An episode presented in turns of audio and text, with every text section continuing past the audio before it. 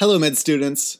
My name is Zack Olson. Thank you so much for downloading this episode of the EM Clerkship Podcast. Before we get started, I want to give a special shout out to Michelle in Virginia.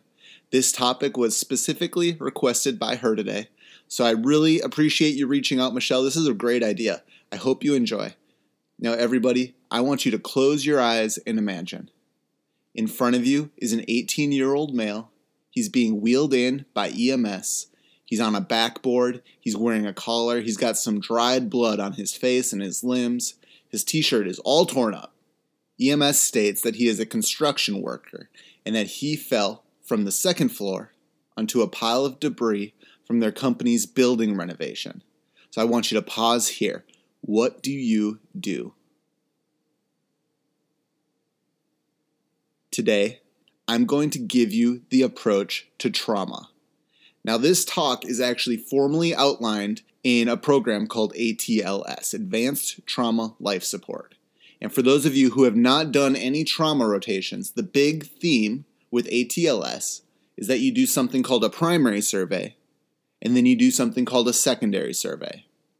The primary survey is basically represented by this mnemonic A, B, C, D, E. And then when you're done with the primary survey, you move on to the secondary survey, where you do a head to toe exam and perform some quick bedside imaging. And so today we're just going to start right at the top. We're going to start with the primary survey. A stands for airway and C spine. Your first step in trauma is to protect the spine and decide whether or not you need to intubate the patient. That's step A. As far as the C spine goes, you can dedicate somebody to be the spine stabilizer and hold it. You can put the patient in a C collar. You just have to verbalize something on your test because you will fail ATLS if you forget your spine precautions during the airway step. And then the other thing with this step is to decide whether or not you need to intubate the patient. And it is so simple. Ask the patient a question, any question. Because if the patient can't talk, they can't open their airway, and you need to intubate. Maybe there's damage to the neck, and that's closing off their airway. Maybe there's damage to the brain. Maybe there's a lung problem. It doesn't matter. If they can't talk, they can't open their airway, and you need to intubate. B stands for breathing. The next step with trauma is to focus completely on the chest and decide if you need to give the patient supplemental oxygen and place a chest tube. Obviously, if the patient is in respiratory distress or they're hypoxic or anything like that, you are at least going to be giving them oxygen. The real question with B is when to needle decompress and put in that chest tube. And so here's what you do you are going to do a focused exam only of their chest and of their trachea. You're looking for evidence of tension pneumothorax and hemothorax. If the patient has tracheal deviation, you are going to needle decompress and put in a chest tube. If they have decreased lung sounds or asymmetric lung sounds, needle decompress, put in a chest tube. If there's an obvious penetrating injury to the chest, needle decompress and put in a chest tube. That's B. C stands for circulation, and this one's actually really easy to conceptualize. Basically, stop any bleeding and replace the blood. But it's just not always that easy. If there's a pool of blood and it's next to their lacerated arm, okay, that's pretty easy. You just need to stop that external bleeding and apply some pressure. But the real disaster is when the blood is hiding somewhere inside the patient's body. And so, what do you do? How do you find that type of bleeding? Basically, this is just like a quick decision pathway. If the patient is stable, you have time. You have time to perform basic imaging. You have time to get x rays and CT scans. You have time if the patient is stable.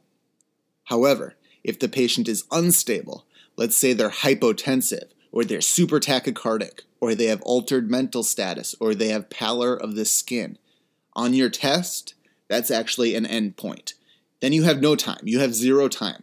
You immediately consult surgery. That's the answer. If the patient is stable, you get imaging, and if they're unstable, you send them to surgery. Now, as a side note with C, there's actually a decent amount of controversy still about how much fluid and blood we should be replacing in sick trauma patients.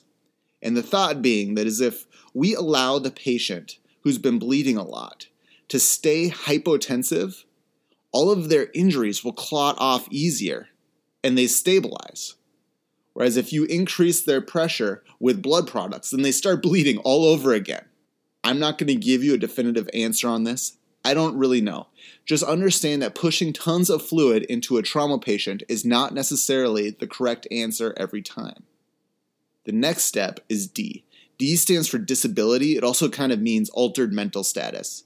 And basically, you're looking to see if the patient has any evidence of brain damage. Look at their pupils and perform a Glasgow Coma Scale, a GCS. If there's any concern about brain injury at all, that patient gets a CT of their head period. You are looking for brain damage. The last step in the primary survey is E, exposure.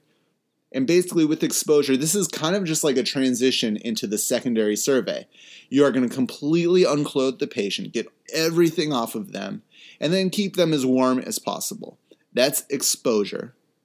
Once you're done with that, now you can go into the secondary survey. What you need to do is visualize and push on every single part of the patient's body. That's basically what the secondary survey is. You're going to visualize and push on their face and their belly and their back and their extremities and their groin. Also, a few quick bedside tests kind of fall into the secondary survey as well. Chest and pelvic x rays are super common. We get them on virtually all trauma patients. And then the other big test is a fast scan. Med students, I want you to listen right here. Med students, listen up. I can't emphasize this enough. Learn how to perform a fast scan. Any quality clerkship or rotation is going to give you the opportunity to demonstrate this skill. When I was a med student at Ohio State, they asked us to do fast scans. When we have students rotating with us at UT Nashville, we ask them to do fast scans. Learn how to do a fast scan, volunteer to do the fast scan, and then knock it out of the park you will shine on your slow. And then that basically wraps up trauma airway and C spine, breathing, circulation, disability, exposure, and then that secondary survey with a chest and pelvic x ray as well as a fast scan. Keep in mind that ATLS is kind of like a simultaneous team effort within the department. At our hospital, while one person is working on airway, another person is working on a chest tube, and another person will be performing the fast scan. Somebody's cutting off the clothes, somebody's maybe getting some blood products. A, B, C, D, E happens all at the same time, but conceptually and on your test, it is in the order I described. So just remember follow ATLS, follow A, B, C, D, E, and then do your secondary survey, and you are totally set for trauma on your clerkship. If you have any questions or comments at all on this episode, send me an email. Zack at emclerkship.com. Z A C K at emclerkship.com. I will totally get back to you. I love hearing from you guys. Let me know if you have a specific episode request and I'll make it happen. I hope you're enjoying your clerkship. Until next time, keep working hard, keep studying, and be sure to enjoy your shift.